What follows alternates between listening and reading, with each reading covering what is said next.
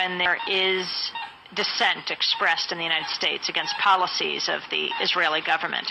Um, uh, people here are called anti Semitic. Uh, what is your response to that as an Israeli Jew? Well, it's a trick. We always use it.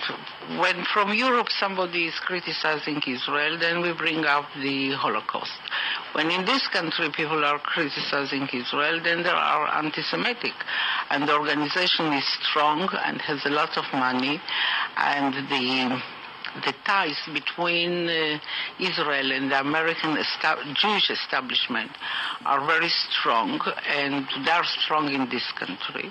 As you know, uh, they have power, which it's okay. They are talented people, and they have power, money, and uh, media, and other things.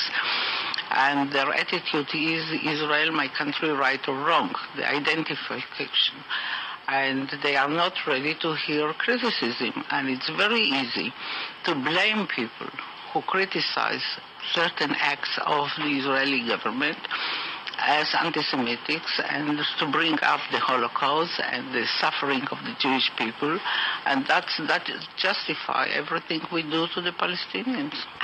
Um, often, when there is dissent expressed in the United States against policies of the Israeli government.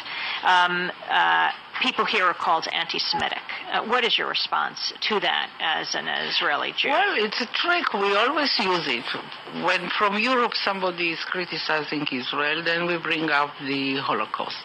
When in this country people are criticizing Israel, then they are anti Semitic. And the organization is strong and